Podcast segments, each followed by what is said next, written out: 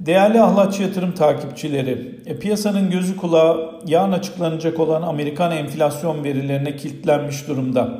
Bugün özellikle dolar endeksinde 92.50 seviyesi üzerinde gerçekleşen hareketlerle birlikte Amerikan tahvil faizlerinde özellikle 10 yıllık tahvil faizlerinin %1.30 ile 1.35 arasındaki seyri devam ediyor.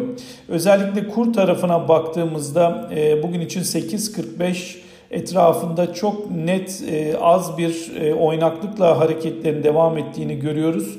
Ve e, yerli piyasaların yani yurt içi piyasaların olduğu kadar yurt dışında da tüm gözlerin yarın açıklanacak Amerikan enflasyonunda olduğunu söyleyebiliriz.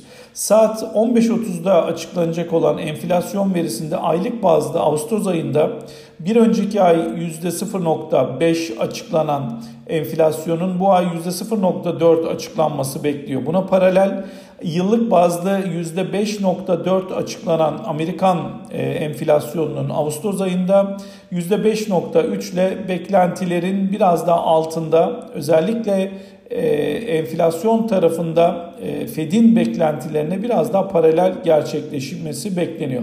Dolayısıyla takibimizi yarın için Amerikan enflasyon verisi üzerine bizler de yoğunlaştırdık. Herkese bol kazançlar, iyi akşamlar diliyorum.